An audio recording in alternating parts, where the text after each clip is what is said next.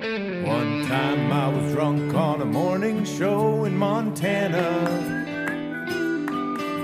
The host asked me if I had a nickname. Said my friends call me the Dirtbag King. She said on the air I started giggling. Hasn't had me back, but now I've got this podcast. Welcome to my podcast. Hey, Dirtbags. Thank you so much for tuning in to A Dirtbag's Guide to Life on the Road. This is your host, Charles Ellsworth, and I'm just, as always, so happy to have you here. Uh, I first want to say I'm so sorry for not having a new episode this last week. I, I'm sure there's a handful of you that were disappointed that we didn't have a new episode, and I'm really sorry. I hate to disappoint. I'm trying to be as consistent as I possibly can with this thing. I just, it was too much. I started at my old fabrication job recently, and I was working this driving gig for this band from England, and then I also got COVID for a few days, but it, like, it was really mild, and I was just like stuck in my room. Like four days later, tested negative. But it was just like a lot, and I wasn't able to get this episode out. And I, I apologize. I'm so sorry for that. I'm going to try and be as consistent as possible with this moving forward. But every once in a while, you know, I'm human. Every once in a while, I I just get overwhelmed and I can't do it. Or every once in a while, I'm on tour, and, and then I disappear for a month or two because getting episodes out while I'm on tour is really difficult. I'm working on ways to make sure that those gaps don't happen when I'm on tour, but I'm still just kind of flying by the seat of my pants with this whole thing. And it's just like, unfortunately, one of the first things that gets chopped when I'm overwhelmed. And uh, I'm trying as hard as I can to be as consistent as possible with this thing. I really love doing it. I think that those of you that listen to every episode and that have told me you like it, it means a lot. And I know you like it. And I know how it is. You're Thursday morning, you're on your way to work and you're hoping to listen to my sweet, sweet, smooth, beautiful voice interviewing someone who's really interesting, and then it's just not there Thursday morning.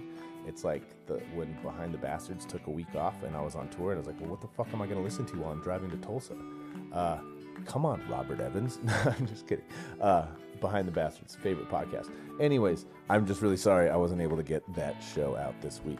I'm making up for it because, one, we've got a short episode this week, so you don't got to listen to me talk for two and a half hours. Mega Ran only had a short amount of time to sit down and talk with me, and I'm so glad that he did. I'm so thankful. It was a great conversation. We connected about video games, about music, about Philadelphia, about all kinds of stuff. He seems like a really nice, genuine person. I love his message. I love the type of music that he makes. I just love that he, he used to be an educator. A lot of my relatives are educators, and he's taken this love for video games and, and turned it into this, this really great rap music. He just seems like a really, really solid person, and I'm so happy that I got to sit down and talk with him. We had a great conversation, and I'm excited for y'all to get to it. But first, before we can do that, I got to cover some quick things. One of those is, if you like the show and you want to make it easier for me to make it come out every week and, and more consistent, and you just want to make it make more sense for me, you can support us by going to patreon.com forward slash Charles Ellsworth, and signing up to throw us three, five, ten bucks a month, whatever you're not going to miss too much, and whatever you think is worth investing in this podcast, and essentially me every month. Those of you that are here listening because Mega Ran's the guest and this is your first time, I want to say welcome. Uh, my name's Chuck. I'm a songwriter. I'm a traveling musician, obviously a podcaster. I like to make some YouTube videos, and I'm trying to do more of that sort of stuff. And one of the ways that I make it work is through Patreon. My patrons support me and help me cover the gaps and, and make sure that I can, you know, pay my bills, or if I need to buy a new microphone for the podcast or stuff like that, like that's what that money goes towards, and it just helps. It helps so much, and I know to a lot of you, you think it's a three dollars, five dollars a month. It's nothing. It's a cup of coffee, but honestly, to me, it means so much. And like a lot of what I try and do, it's about connection, and, and I try and connect with the Patreon, and I try and connect with the patrons Uh, as often as I can, and it gives you a little more access to me and and what I'm up to. Everything that I do is supported by my core group of fans, whether you're a fan of the podcast or my music. There's some crossover there for sure. And one of the ways you can help make sure that I get to keep doing what I do is going to patreon.com forward slash Charles Ellsworth and signing up. Uh, we've lost a few subscribers recently because I know that the times are tough economically. Like, people are having to tighten the belts, and I mean, I know I am. I had restarted an old job that I'm really happy to be back there, and I'm having a great time, and it's so good to see some familiar faces and meet a lot of new people and just kind of be out of my house. But, you know, it's like It's a job I didn't think that I'd end up going back to, and I'm really lucky that I have that and that they wanted me back. But, you know, things are kind of tough right now, and things are pretty wild. So, um, you know, if you can support me or another artist or, or some project that you find meaningful through Patreon or whatever way you decide, it, it means a ton. It means a lot, especially in these hard times when everyone's tightening the belt and things just seem shaky economically and whatnot. Everyone that's listening that is a patron, I want to say thank you so, so much. Um, If you're considering signing up, please go check it out. I'm planning on doing a whole reboot of the Patreon in the next few months. It's just on the to-do list, and I gotta just make my way down to it.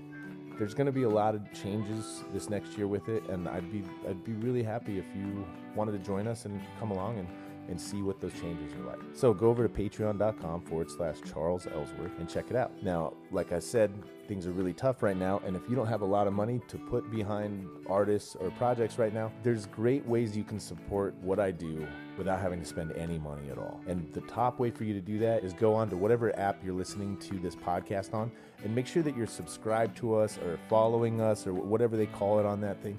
Make sure you're doing that. That lets them know that you think what we're doing is cool and you want to know when we're doing more stuff and when more stuff's coming out, and it just lets them know that people are interested in what I'm doing. Another way you can really, really help us out is leaving us a review on the Apple Podcast app. I know I say this every single week and we don't really get new reviews, but please, if you could take thirty seconds to five minutes of your time and just write a little review about why you like the show and give us a five-star rating. I promise you, it's it's not too hard for you to get that done, and it really makes a difference for me. So thank you so much to everyone who's left a review so far. Thank you if you're still listening. The interview's coming right up, and it's going to be awesome. You're going to enjoy it. Finally, if you live in the Baltimore area, you can catch me and my band, Charles Ellsworth and the Space Force Deserters, at The Depot in the Baltimore area from four to seven on October sixteenth. It's going to be really fun, playing with our friends Icarus Phoenix and one other Baltimore band that I haven't been told the name of yet, but very excited for that show. It's going to be great. I haven't played Baltimore with a full band ever. I've only played there solo like three times, and two of those are like house shows at my sister's place, which were great. Love you, Rachel, if you're listening, but this is at like an actual venue with a band. Come through, tell your friends in Baltimore. It's going to be awesome. We've got a handful more shows coming up before the end of the year. I'm excited. I'm going to try and announce all of them this next week, so make sure you're tuned in for that podcast. Make sure you're subscribed. And I know it's weird because it's like the beginning of October, but we're already starting to plan twenty twenty-three, and between the new project I'm working on musically and my stuff and touring and whatnot, I think it's going to be a really exciting year. We got that Europe tour. We're going to make that up. Really excited. I think cool things are on the horizon. I've been through some pretty tumultuous few weeks the past month or so. It's been weird as fuck in some ways. It's been really exciting and fun in other ways. It's it's just kind of been all over the place. And so it's nice to have things to look forward to. It's nice to have y'all listening, tuning in, and uh, hearing what I'm up to each week and, and the guests that I have on and listening to their stories. I really love doing this. I hope y'all love listening to it. And if you do, please just leave us a review, tell a friend about us. If you know someone who'd be a great guest on the podcast, shoot me an email, a dirtbagsguide at gmail.com. I'd love to hear their story and get them on the podcast. Beyond that, I just want to thank uh, Mega Ran for coming on to the podcast and for telling us his, his story. Um, I want to thank Jeff from Cher Moses Artist Group for setting it up and making it happen. I want to thank you all for listening. So here it is, my conversation with my new friend, Mega Ran. So you grew up in Philadelphia, is that, that right? Uh, yes. Um, and, you know, what was growing up like? Where did you have, like, siblings? What was the, the house like? Um, no siblings, just me, uh, only child. Um, I grew up in Philadelphia in namesake, um, but, like, pretty much on the outskirts of the city, but definitely in the city as far as, like, city limits go. Mm-hmm. But we were very close to the suburbs. Um, it's kind of an area that used to be kind of an affluent, uh, majority black uh, neighborhood growing up. Um, not necessarily affluent, but I would say, I guess, upper middle class. Uh-huh. Um, and so, you know, we didn't, we weren't anywhere near like a lot of the, when the dramatic stuff would happen in Philadelphia, it was, it seemed like it was another world, you know, okay, south, yeah. I'm on the north, northern side of Philly. So South Philly or West Philly, a lot of things would happen, a lot of activity, and I'd be like, man, that's nowhere near me, you know. Um totally. It was pretty quiet, But we were still, you know, definitely influenced by like inner city life and catching the subway or the, you know, the buses and trains around the city, getting to school, getting to work, um, the mall, and uh, picking up just music everywhere. You know, such a musical town. There's a lot of musical history in Philadelphia. Yeah, like definitely. The, you know, Philly soul movement, things like that. Philly, Philly International Records, um, uh-huh. where's like a Gamble and Huff and um, a ton of people recorded. Teddy Pendergrass is uh, pretty close actually to where I grew up. Oh, cool. Um, and my mom would play that stuff all day long, you know, on weekends when we were uh, cleaning, things like that, or road trips. I'd hear tons of music, like soul music. And, uh, and I think that's where like my first, you know, love for music came from. Totally. No, that that's awesome. So really musical house, uh, and Philly is such a musical city. It seems like doesn't matter like the genre. Philly, like throughout the years, has like put out like really solid people in every style of music. Like, yeah, uh, I think so. It's just been a, it's a, it's a great town for that. Like if you, I feel like if whatever you make, whatever you want to hear, you know, there is a scene and a pocket for it. You know, we talk about the soul funk scene, the punk scene is legendary. Mm-hmm. Um, you know, this was R and B has grown and gotten so huge there. Of course, hip hop uh, with the Roots and guys like that. So, so yeah, pretty much every genre of music has had a home, you know, in the in the town. Totally. Yeah. I love Philadelphia. I made my last record there. I, I'm actually going there tomorrow and I haven't been there in a while. So I'm, I'm, I'm excited. I love that town. I'm jealous. Go have a cheesesteak for me. Oh, you got it. I definitely will. I'm going to be with a a band of people that are all from the U K. So there's already been talk of getting cheesesteaks while in Philly. So um, nice. I'm yeah, it's we're going to live it up. I love the food in Philly. Um, the food especially. Uh, one last food thing. I just heard that the new the new thing, the new hotness out there is a salmon cheesesteak. So you have really? to try this. It's amazing. Salmon cheesesteak. That sounds yeah. phenomenal. It's so good. Yeah, they just chop up the salmon like you would like the steak meat, and uh, you just grill it, and whew, it's really good. Yeah, I might have to search something like that out. That sounds amazing. Yeah. That's even like the sort of thing that's worth the trip from New York, because like if the traffic's not bad, it's just a couple hours. So like, and oh, I'd, yeah. dri- I'd drive a couple hours for a sandwich. Me too. That's awesome. I, uh, Um, and you're you're in Phoenix now. Is that, that where you're based now? Yes, yes. Cool. I grew up in, in the mountains in Arizona, up in Show Low, Pine Top, and so we kind of like switch places a little bit. Oh wow, yeah, I see.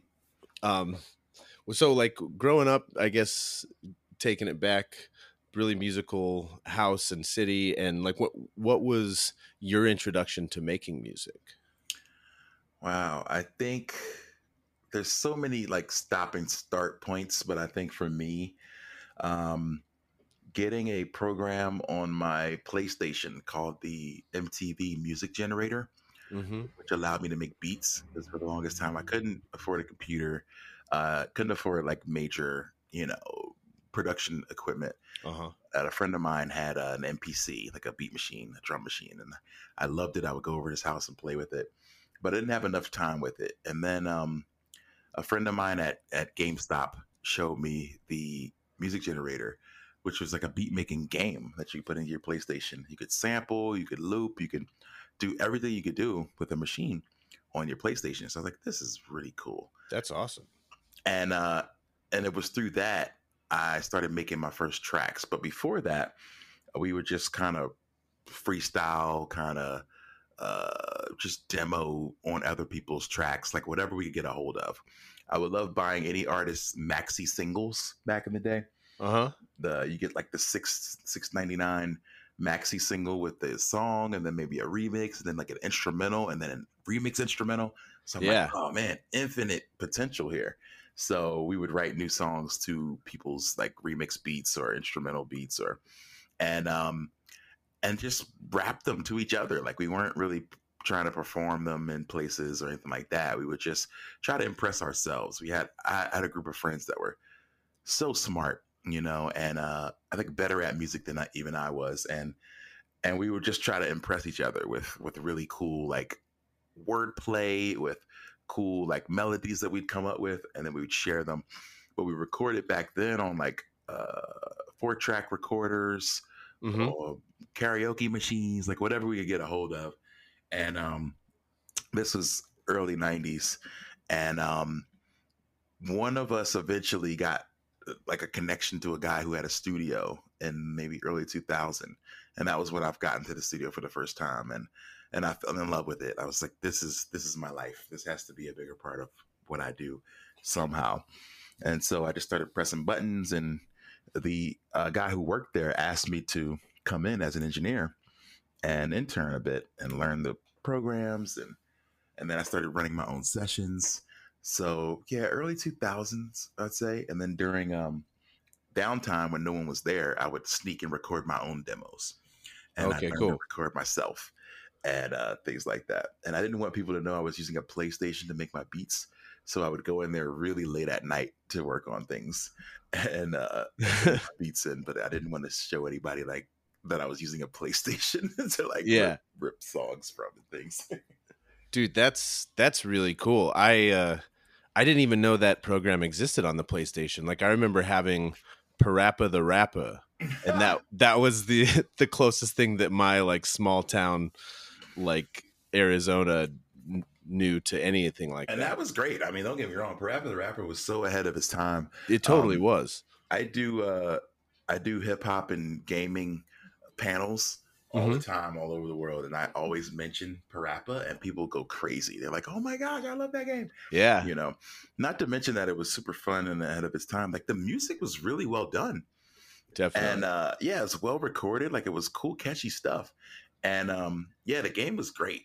So uh yeah, big big love for Parappa. Yeah, definitely. I well, I, I love that. I mean, just you know, you you call yourself like a nerdcore rapper, or chip hop is the style, and like the like the gaming's always been a part of it since the very beginning. That's really cool. Can you talk more about like how gaming influenced your life when you were super young? Uh, yeah, from the day that uh, my neighbor Art got a uh, Nintendo Entertainment System. He was the first kid on the block with it, and um, that really just blew us all away. We would come over to his house and play Duck Hunt uh-huh. and other games, and um, I was just always uh, so enthralled with gaming and with the music of games. You know, I feel like the the fact that they create such cool music that was done with so little technology, with so little, you know, instrumentation. Yeah. And make music that was not only like, you know, catchy, but like really well done. Yeah. And that's like managed to stay with us for decades um, was amazing. So I was always just really impressed with game music. And so I would sit a little mini recorder next to my television and record the video game songs. Uh, because before, I mean, you didn't have game soundtracks where you could buy them like movie soundtracks. So I would just sit my tape recorder next to the T V and record Mega Man, Sonic, uh, you know, whatever other games that there were, and put them on cassettes and put that cassette in my Walkman. And one side of it was like the newest hip hop or whatever I was listening to at the time. But the other side was all game music. And I'd get ninety minute Maxell cassettes and uh, mm-hmm. just fill them all up with every, I would rent games every week and just rip the soundtrack basically. And, uh, and that was my way of like reliving the moments of playing those games. And uh, I just remembered the Mega Man games particularly, or the Capcom uh, series of games that really moved me. Like there's a game they had made, DuckTales, which had awesome music. All the Mega Man games had really great music mm-hmm. as well. And so, yeah, I would just every stage, just like sit the, sit the game still and then just go and record it. And, uh, and I just loved hearing those sounds all like all the time. That's, That's so cool. I love that you would like you'd rip the songs basically off of the the games, and then you'd remember playing the games because of the music. That's it's like I remember reading The Lord of the Flies when I was like a freshman in high school and listening to the band Sam I Am the whole time I was reading that book. And then now anytime I hear Sam I Am, I picture like little kids like killing each other and shit. It's it's, it's funny how, yeah, like piece of media will connect you to a moment like instantly, you know? And yeah, games for sure are like that. Like I can almost remember where I was, what I was doing the first time I played so many of these games, mm-hmm. which, which made it kind of easy to write a book. So over pandemic, I started writing a book that oh, I finished. Cool. uh, called Dream Master, and it's just about how video games have basically affected and, and uh, I think Leslie saved my life um, in the process. And it's just because I can remember so many moments based on what I was playing at the time. That's really cool. I that sounds like a great book. Is that out yet, or are you editing it now? What, what stage uh, yeah, is that? It's in? Out now. It is on Am- uh, it's Amazon. It's on uh, Audible. I did an audiobook as well. So cool. Yeah, that was my pandemic project. I finished writing it and got it out at the top of uh, last year, and um, yeah, it's doing really well. That's awesome. That's really cool. I'd love that. And I gotta send you a copy. Yeah, please do. I would. I would love it. Uh, and this is actually the podcast is one of my pandemic projects, so it's ongoing. Uh, they told us all not to start a podcast, but I always do what they tell me not to do. So, um, the and what you said about like the the music that they created was such basic technology or low, like like very simple instruments or not very many. I remember the first Zelda game, which was the only Zelda game I really ever beat because I never I, I always switched to PlayStation after like uh Nintendo, and so I never never really played Zelda beyond that. I have friends that are like diehard Zelda fans, and I'm like, man, I wish I had played. But anyways, the the soundtrack from that that regular Nintendo Zelda game, still, like, I remember learning piano as a kid and trying to learn some of those songs and just like figure them out because it was such a like catchy tunes.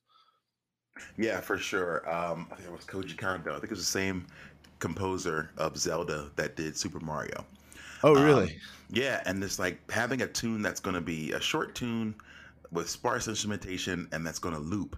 Um, it has such a challenge of creating something that's going to stay in your head but not get boring or grating uh-huh. to the ear. There was no option to like turn it off or turn it down, you know, so you, you have to create something that's going to like really stick with the player and not get, drive them crazy. Um, so, yeah, Zelda's another one where the music is like forever with me. Yeah.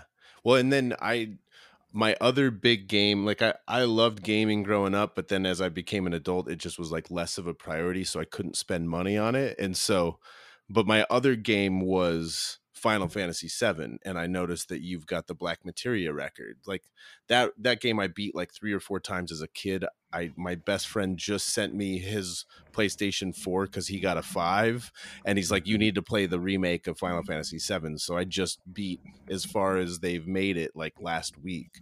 Um, I'd love to talk to you more about your relationship with Final Fantasy seven because that's one of my favorite games. Yeah, me too, man. I can remember like yesterday, um, a friend of mine from high school coming to my house, Stan, and bringing his PlayStation over because we didn't have PlayStation yet. I was still playing Super Nintendo, and he's like, no, this is the future. And I'm like, yeah, I'm fine with Super Mario World. Uh-huh. Like, and he's like, no, no, no, wait till you see this. And I'm like, Final Fantasy? Oh, I remember that. I got Final Fantasy six. And he's like, nah, nah, nah, let me show you Final Fantasy seven. And he turns it on, and when I see the first summon, which I guess was Shiva or something like that, uh-huh, I'm like like blown off of my sofa. Like I was just so blown away by this game, by three D graphics in an R P G, by the the dialogue, the characters, man, like just the art, the color. There was just so much. It's like a really a perfect storm for Final Fantasy seven to become so special to people. Mm-hmm. Uh, it's funny that, you know, when I post about it online, I get some mixed reviews. I mean, ninety-five percent love it, but yeah. there are, there's a five percent of people who think it's just a product of the time that it came out in. You know, it's not necessarily the best one, but it just took advantage of the technology at the right time.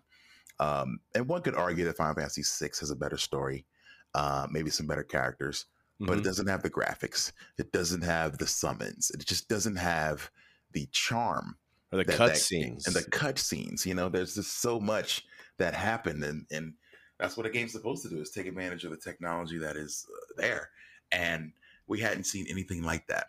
And I mean, that game, so few games live up to the hype. But I remember that being on T V commercials. There, it was everywhere. I bought.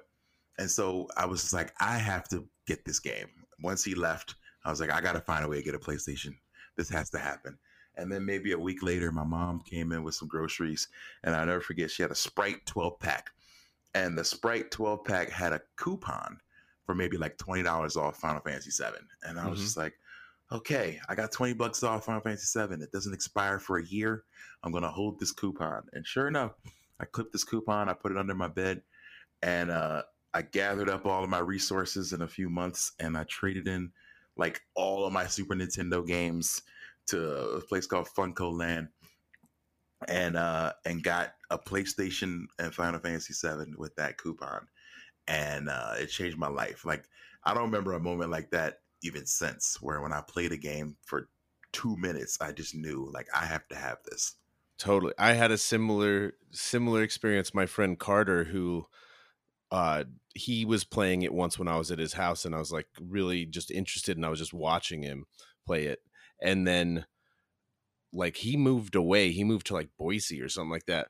And then that summer, we were having a garage sale at my house. And we were, like, selling, like, an old computer. And some guy was like, um, hey, I can't buy that computer, but I'll trade you a PlayStation and some games for it. And, uh, like, I was like, it was, like, my mom's computer. I was like, what do you think, Mom? And she was, I was like, please, could you definitely, could you do it? And she was like, yeah, whatever. And like one of the games was Final Fantasy seven. It was like, it was like nice. Meant to be. It's like you getting that coupon. It was like my, I had played it a month before or something, wow. and it was meant to be. And I, I still love that game. Have you played the remake? I have. I think that came out during pandemic, so that really gave me a lot of time to get into it, and I love it. You know, it just, again, it was one of those moments where, like, I felt a lot of the same feels from the original, mm-hmm. just seeing, like, the pure scope of Midgar, like being able to look up and see the plate, you know, things like that. Just like, these are things we just imagined in nineteen ninety-seven. Like, yeah. Oh, you know, they're on this thing, and then, you know, but to be able to see the scope of it in the way I'm sure they intended it is just amazing. Um, I don't know if they're ever going to finish the game, and honestly, they probably don't have to. I feel like it's, uh, it's, it's good as it is. And if they keep just adding some D L C here and there, I, I think I'll be totally happy with it, because I understand that this game, as big as they want it to be, uh, is going to take some time.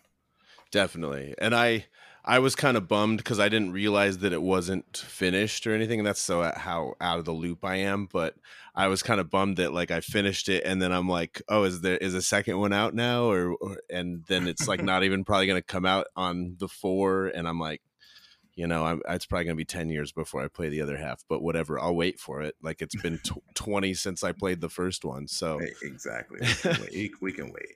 I'm just like, yeah, it was just one of those things where I was like, man, like, what a time that we get to live in, where we get to experience this. Like, I just never thought the, the remake would ever happen.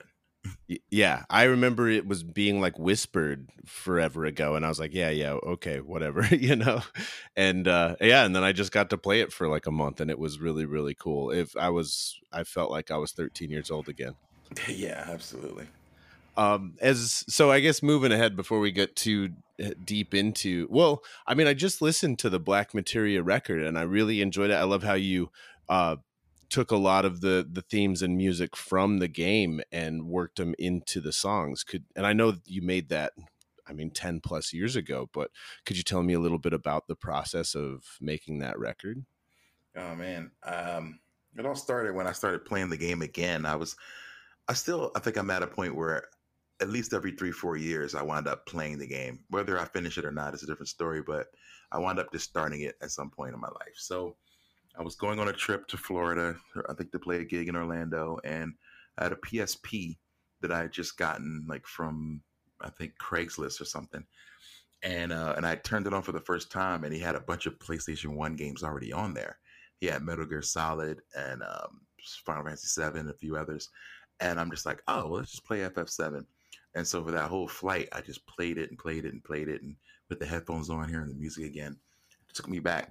So I knew once I landed, like, what I wanted to work on next, which was a Final Fantasy seven album. So I went back, played the game again at home, and uh, I would make notes of storyline stuff and characters and music that I wanted to use, and then got to work. It's probably the biggest album project that I've ever kind of undertaken, and I mostly did it by myself. My uh, main producer and engineer had just moved away to San Francisco. Mm-hmm. So I was in Arizona kind of by myself, but he left me with a mic and uh, told me how to, you know, just gave me some basic ideas on how to record, like roughs. So I was just like, all right, well, I'm going to work on it.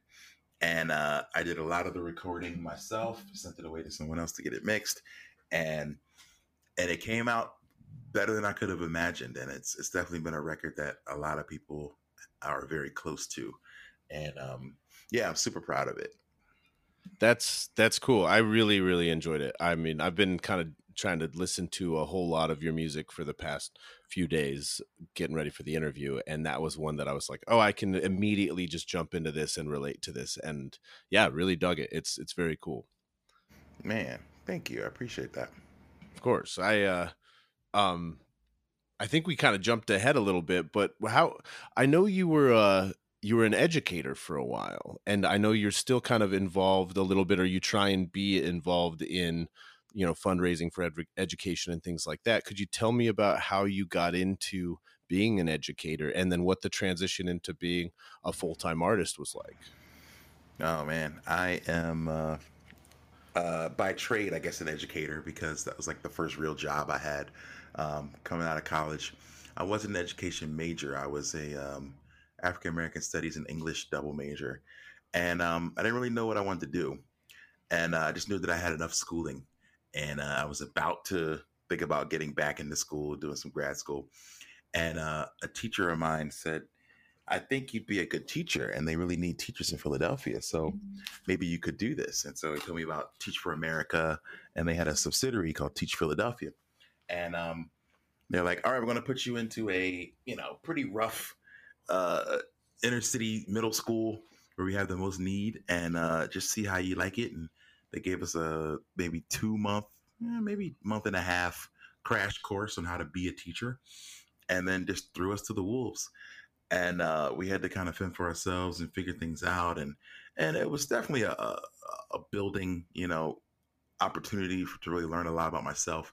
Mm-hmm. But um, I think in the process, I did five years, and I love it. You know, as far as the the ability to impact students on a very personal level, I don't think there's anything more fulfilling than that. But mm-hmm. um, but I started finding issues with the, you know, administration and things like that. And we were just having a really hard time uh, just keeping things together. And uh, and I was always late, or I was being uh, told I need to do better, or I need to work harder. And I felt like I was really doing my best. And it was just like getting all the blame when things go wrong and none of the credit when it goes right. Uh-huh. And but that's kind of a teacher thing. So um, I think after a while, I was still making music at night. Uh, I made the whole Black Materia album while I was teaching. Um, and then uh, that album went viral uh, while I was in the classroom. I mean, I think I took a break for lunch and I checked my email, and it was like blowing up because the album had hit the front page of Reddit. And oh, cool. Um, and I was just like, what the heck is a Reddit? You know, two thousand eleven. And uh, yeah. And that was kind of when I discovered it. I was just like, oh my gosh, people really like this album. And then PlayStation Magazine was asking me to do an interview, and then another site, another site. And and it just really started picking up my, my gig, you know, intake. People were just like, come do this show, come play this Comic-Con, come do this. And um, and I'm like, well, I have this job. I can't really do it. And so I knew like I had to make a decision, and I really enjoyed music, and I wanted to see where it was going to take me. So I decided that that year would be my last teaching year. And so I stepped away. I wrote a nice little re- resign resignation letter, and um, and then kind of moved on with my life. Uh, but yeah, I still try to reach back when I still can. I mentor. Um, I've done after school programs, done library uh, conventions, reading initiatives, things like that, to uh, to try to reach back if, whenever I can with kids. That's really cool. That's uh I mean, teaching has got to be one of the the most difficult professions in a country that, like, even if we valued our teachers, it would still be a very difficult uh, profession. It'd be a very hard job to have. And then you you mix it with, you know, a bunch of red tape, and then a society that just doesn't value the work you do. I can't imagine what it's like trying to be there day in and day out. Oh, yeah. It is rough. It takes a special person to do it for sure. You have to really love it. And uh, I get people come to shows and they're like, hey, I'm about to get into teaching. What's your advice? And I'm like, you better love it. You know, and if you don't, go do something else. Because the kids deserve people there who want to be there. And uh, and if your brain is somewhere else and you're thinking about just being somewhere else and not doing this, then uh, the kids can sense that. So you gotta you gotta be all the way in. It's kind of similar to the advice I give people when they're wanting to pursue a life in music.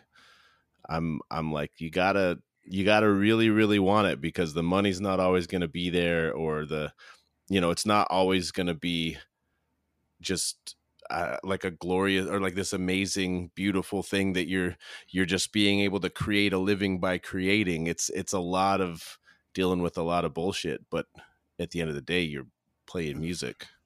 Oh yeah, I, I, I had a friend give that advice to a person too. Like, man, if you don't wake up every day thinking about this and go to bed every night thinking about this, then do something else. Totally. You know, like if you're like, eh, I kind of like making songs, then go do something else. Yeah, definitely. And you can keep kind of yeah, making songs. Make songs on the side. You can still do those things you love, but you know, but yeah, definitely don't dedicate your life to something that isn't a passion.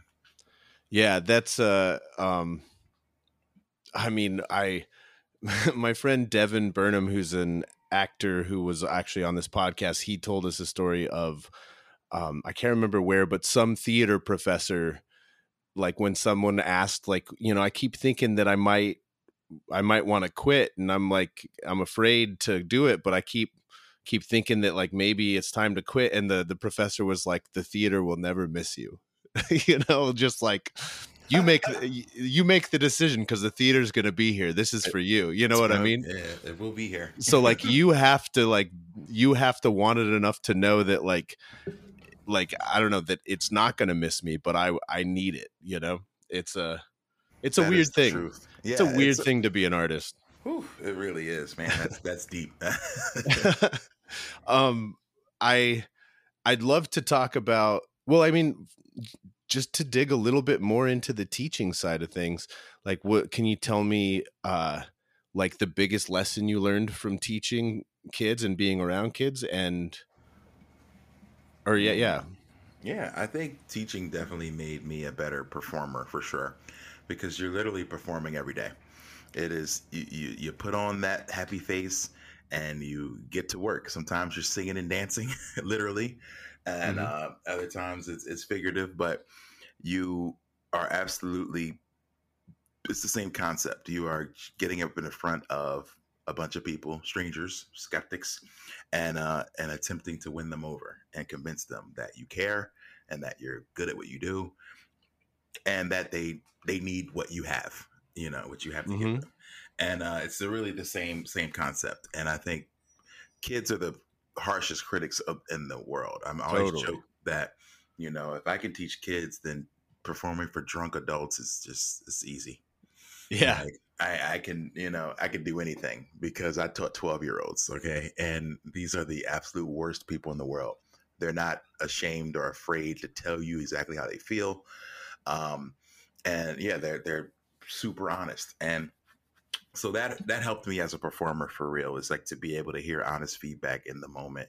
And, um, Uh, I think they, the kids would enjoy me, because I was a younger teacher and kind of understood. I spoke the language. I could talk to them about music. I could talk to them about fashion. I could talk to them about uh, video games. You know, if they saw me wearing a pair of Jordans, oh, Mister J, what do you know about that? You know, and I could be like, well, let me tell you about that, you know, mm-hmm. and uh, and they really enjoyed it. And I think that uh, enabled me to reach them, I think, at a level that a lot of my older peers could not.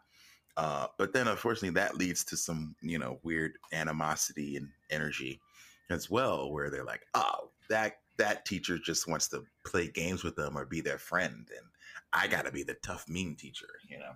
Mm-hmm. And uh, so, yeah, it turns, we, turns into a lot of that stuff. People get very territorial and and uh, a little bit like it's a little hard for a younger teacher to kind of get their footing, you know, in a particularly in a place where you're surrounded by a lot of veteran teachers, because what we like to think is that what the veterans are doing is not working. and the veterans mm-hmm. think what we're doing is not working. So, you know, there's definitely some some butting heads that occur uh, at the educational level, but the kids are the ultimate, you know, focus. And so if I can get these kids to listen and learn and test well, then that's really what it's all about. And uh, mm-hmm. and they're like, ah, oh, but you're just you're playing rap music and you're, you know, playing video games with them or showing them movies or playing fun games, you know. And I'm like, well, I'm using those games to attempt to get them to retain information. So, uh, so yeah, I, I would butt heads with a lot of the veterans with a lot of my teaching methods.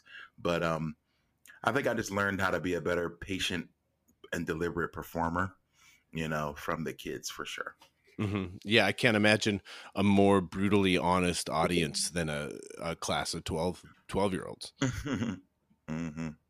That's a, um, that something that I've always thought, and you know, this goes back to when I was a kid, and I, there's a reason why I'm not a teacher, because I got a lot of bad karma coming my way because I was kind of a little shithead, but I just ha- always had a problem with authority, I guess you could say. Uh, but it always seemed to me like in education, there's the teachers that are there because they they want to help and the kids are the main focus. And then there's there's some that just want to have some form of power. Mm-hmm. And um, I don't know, is that is that true? Is that, I mean, it just always seemed like I had certain teachers that it was like, oh, you just want to be able to tell people what to do, but nobody your age is going to listen to you. So you're telling kids what to do. Oh, for sure. I think that's the case with a lot of people. You know, they have no control over their home life, you know, or anything else. And so they want to just exert that that power over someone or something. Uh, for sure. There are we, a lot of teachers that are like that. Yeah. Well, I guess we've also always had those those managers at jobs or whatnot, too. It's just kind of a type of human, I guess, not just teachers. Uh, oh, yeah, I'm I'm absolutely sure that is a type of, of person. These people become, you know, maybe they get into jobs like that. They become teachers. They become police officers. They become, you know, but I think that these are just people that exist in, yeah. in life that maybe aren't able to uh, assert themselves in any other way except, you know, kind of corporal punishment, brute force, yelling. And uh, just uh, just having a lack of general communication and skills and empathy, and, and then they go into jobs and positions that will allow them to kind of be that way. Totally, that's yeah. I I I agree with that. I think something as I get older that I start to realize is how like unequipped I was or I am for communicating with other people, you know, or like like having hard conversations when it's like. I mean, something I read once is like when you're going to have a difficult conversation with someone, the uncomfortable part of that usually lasts about fifteen to thirty seconds, maybe a couple minutes. And then you get through the difficult part and then you kind of work it out or whatnot. Uh, but it's like it's much easier just said than done. And when you haven't been given a whole lot of examples of how to communicate as you're growing up or whatnot, it becomes uh, it just becomes more and more difficult. Um, yeah, absolutely. Was that a, I mean, something you faced as well? Yeah, yeah, for sure. I mean, I think growing up where I, I came up and, you know, my dad wasn't really around me too much. And, um, but I'd, I'd see him once in a while, you know, he lived in the city, but just due to, I guess, him and my mom's situations, we couldn't always come up with a, a best place for us to, to meet in the middle. Um, but yeah, I think that, you know, it has a lot to do with where you come from for sure. And I think like the people you're around can, uh, can really affect the different ways that you you're intaking information and the way that you can then in turn give that information to other people. And, um, I, my wife even says all the time, like, you're so patient. Like you, you, you're such a patient person. Like, and I'm like, well, yeah, I think that's, that came from educating, because like you're literally working with kids. Like I don't see how you could not be empathetic about the fact that you're talking to a child, like a literal child. Yeah. So yeah, like there's no reason to like yell or have a short fuse when it comes to a child, because they're only like exhibiting learned behavior. And so when you just keep giving them maybe what they're getting at home, uh, it's not necessarily gonna gonna turn out for the best for for them or for you. Sorry if that didn't answer your question, but I just no, kind of jumped around. I love that. That's a great that's a great answer uh, because especially as an educator, you're you're not only dealing with how. Or like one, this kid is only exhibiting like learned behavior, but then you have twenty-five, thirty different kids that have learned different behaviors and are now all interacting with you and each other yeah. accordingly. So patience is probably your only real weapon there. For sure. You know, and when I noticed my patience kind of running out where I was yelling maybe a little more than I would like, Uh, that's when I realized, like, it's time for me to take a step back and maybe even reconsider doing this, you know, like, mm-hmm. all right, I'm turning into something that, that I'm not. And I remember my, my ex, her mother saying to me, like, yeah, those kids, they'll bring you down to their level before you can bring them to your level. Oh, damn. You know, and I'm like, yeah, that is true.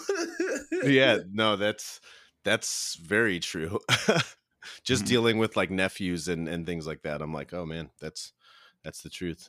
And the kids never really, yeah.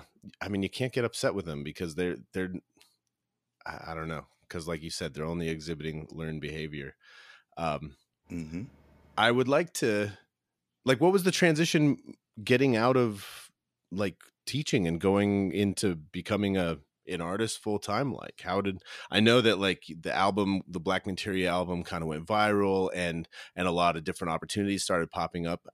But like, it's hard to, once you have that momentum, I imagine it's difficult to just keep it going. And it's been, I mean, a decade. How how long has it been since since you quit teaching? So yeah. you you've obviously like you wrote a book. You're you're. It seems like you're good at just like kind of keeping, like keep making things and keeping your story going. What's that been like? Yeah, you gotta keep the moment going uh, as best as you can. Is one thing I've learned about viral success. I feel like I've kind of touched that a few times in my career, so I've been kind of lucky, but there's still no formula to it. Um, but if it does happen, you just got to be ready for a follow-up. And luckily for me, I really like working. I like writing songs. I like recording. I like releasing music. I like touring. So all the parts of being a musician, I I, I think I'm really well built for them. So uh, I got asked to do a tour not long after I quit. Uh, and I would have never had the you know, the free time to do it if I were still working. So M C Chris asked me to do this giant tour, and he was like the biggest nerdcore artist at the time. And he's like, it's a forty day tour. We're going all over the country. Can you do this? And I'm like, yes. and, um, and I was just very fortunate for that to happen. And I think in that case, playing, opening for his crowds, playing for hundreds of people every night, um, really allowed me to make connections with people face to face that would last much longer than any, you know, viral click, you know? Mm-hmm. And so talking to people, playing shows for people, uh, collecting a good email list at the time and, uh, and just maintaining relationships with those fans, I think has really, uh, enabled me to kind of keep this whole ship going. It's been eleven years now. And, um, you know, just from constant creation, touring, uh you know uh honesty with fans and uh you know just I think keeping uh keeping your I think perspective where like I never really need this to like quote unquote blow up, you know I don't need this to I don't need to become win a Grammy or any sort of like platinum selling project. I think that keeping perspective is so key where I don't need any of that to make a living, because I'm a pretty simple guy and I don't need a whole lot. I like a new pair of shoes once in a while. Mm-hmm. But other than that, I just need a computer and, uh, and I can do this. So I think being D I Y and self-sufficient really helps a lot where I don't need a band. I don't need to get seven guys together to, to make an album, uh, or to go on tour, you know? So it really helps to be able to be a one man act or able to strip down to a one man act. So I'm super flexible when it comes to being able to tour, travel, things like that. Um, I always said like, hey, I'm not married. I don't have kids. Well, now I'm married. And just this year, or as of last November, I became a foster parent. So congratulations. Now. Thank you. So there is a kid now. So now it's definitely changing the decision-making process on what it's going to take for me to leave the house for a, a long time. Like he's, he's eleven months old. Like I don't want to miss any very important moments. I don't want to not be here for him. Mm-hmm. Uh, I want to be able to help my wife with him. So, um, so yeah, now it's, it's gotten a little harder, I would say, because now I have to be a lot more aware of the decisions I'm making and the, the yeses I'm uh, giving to people. Yeah. And what that means for, for home life. Yeah, because your commitments now involve other people. Yeah, for sure. Like it was much easier when it was just me. I had a, a, a mentor artist who was just like, man, I realized the only thing I didn't need or did need was my phone bill paid. Other than that, I got rid of all other expenses and I just made sure to keep my phone on so that I could, so I could work. But other than that, making, making uh, room in the budget f- to be able to create for a living is, it's not hard. You just have to make some sacrifices. Yeah, definitely. That's, I mean, that's what I've been doing for a long time. And I, mm-hmm. I love that I can now play with the band and travel with the band here and there. But also I love touring solo because that's kind of what I fell in love with in the first place, was just kind of like doing my own thing, having a backpack and a guitar and just being like, okay, now I'm just, I'm just going. Mm-hmm. Um, it's, it's, it's a really special type of freedom. Um, and, and it helps you keep the belt pretty tight when you can just do it on your own. Mm-hmm. Uh, what's your creative process like? I know you don't have a whole lot of time, but I'd love to just talk a little bit about how, like, what creating a song is like these days. And also you do a ton of collaborations. I mean, your, your catalog is insane. Just scrolling through it on mm-hmm. Spotify is like, holy smokes. I don't know if I know anybody that is this prolific. um, what's, what's that like? It's, it's, I, I kind of am plagued with like seasonal writing, you know, I'll go through mm. something and then I can write, but you know, right now I'm just kind of hitting a brick wall and it seems like, I mean, it doesn't seem like you have lack of ideas. Hmm. I am currently at that brick wall. so, okay. Um, yeah, I haven't written anything like new that I was really excited about in probably the last two, three months, mm-hmm. but I've, before that was working every week. You know, I would go into a studio. Sometimes to get out of the house, I would go into a studio like a job. I would spend five hours out of the, out of the house at the studio, whether mm-hmm. I had something to do or not. So I would just listen to music, play the instruments, uh, just read books, talk to my engineer, and maybe it will inspire something. Um, and that's usually how I've been working. And it's it's been pr- I'm just very fortunate that when people have been like contacting me to do like guest work, or whether mentoring or things like that. So I've been able to keep a lot of irons in the fire. Um, people hit me up to do podcast themes and things like that. So, so it's put me in a really unique spot where even if I'm not creating for myself, like I'm able to, to stay creative and use a different part of the brain. And that helps. And I think uh, a big thing with me being inspired by video games is that I could play a game and then write a song about the character in the game, you know, or something like that. Or sometimes the themes of the game will inspire something new. And so I do two songs a month on Patreon, and those songs don't even come out to the public. So if you think I have a lot of music, I've been on Patreon for five years and I oh, wow. two records a month that don't get heard. Uh, so sometimes it's a demo, sometimes it's a scratch track or a, a, a earlier version of something that's going to come out later. But, um, but yeah, there are at least two per month that come from Patreon in addition to all the writing and work I do.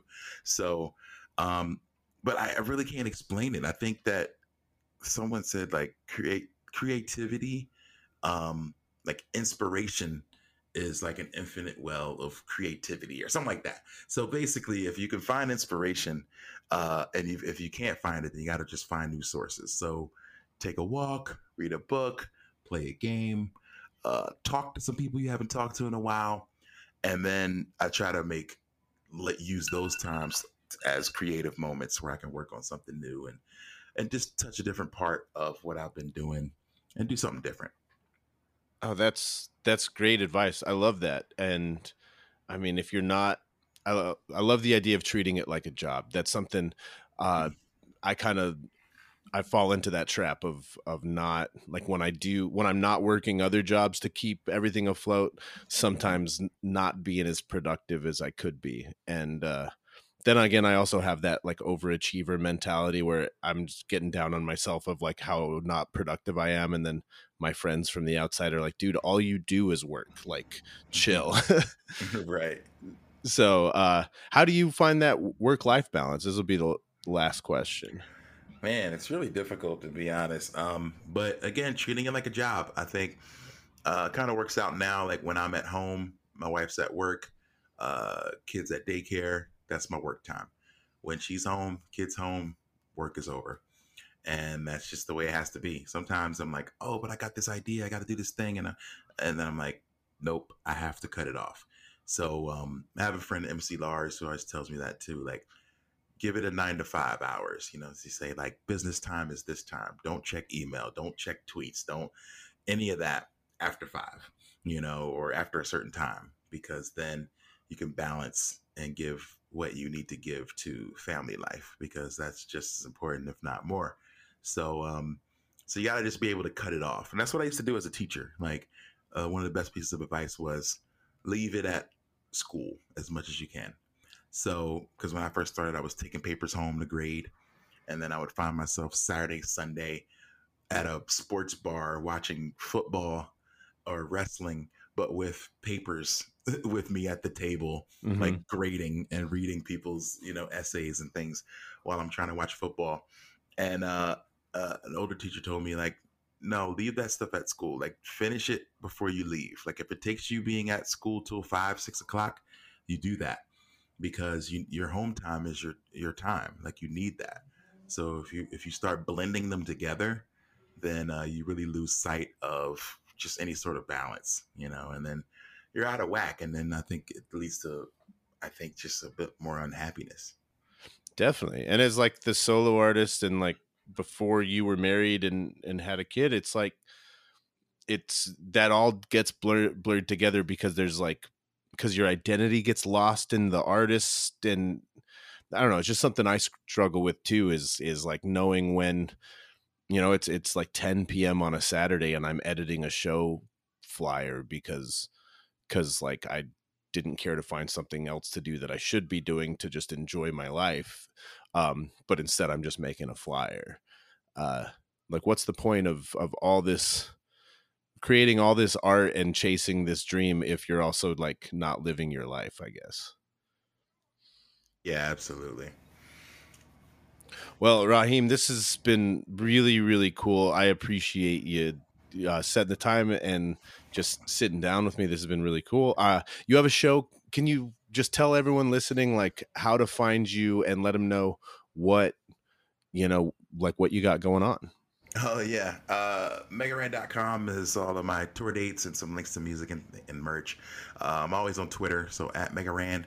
It looks like Meg Ryan when you look really closely, but it's not.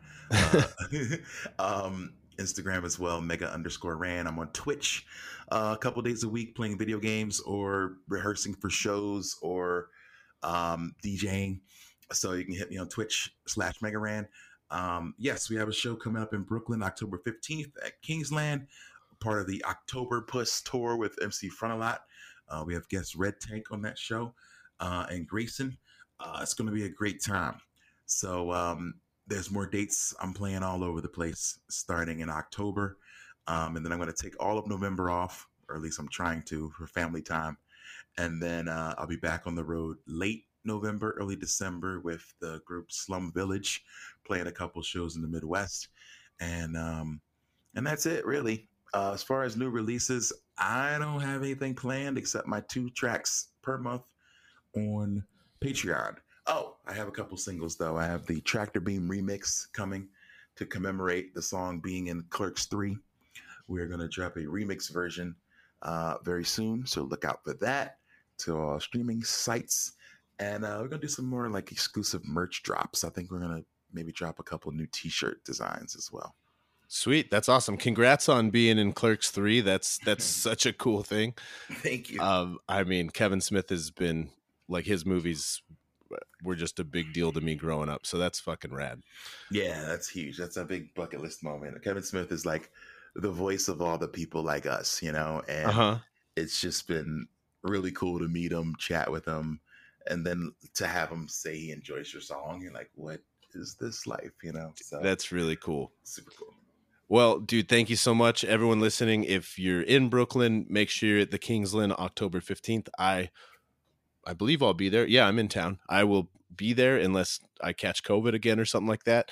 Uh, catch the rest of Mega Ran's dates at, you said mega ran dot com? Yes, that's correct. Sweet. Well, dude, thank you so much for sitting down and talking with me. And uh, yeah, I hope you have a great rest of your day. Of course, man. Thank you. One time I was drunk on a morning show in Montana. The host asked me if I had a nickname. Said my friends call me the Dirtbag King. She said on the air I started giggling. Hasn't had me back, but now I've got this podcast. Welcome to my podcast.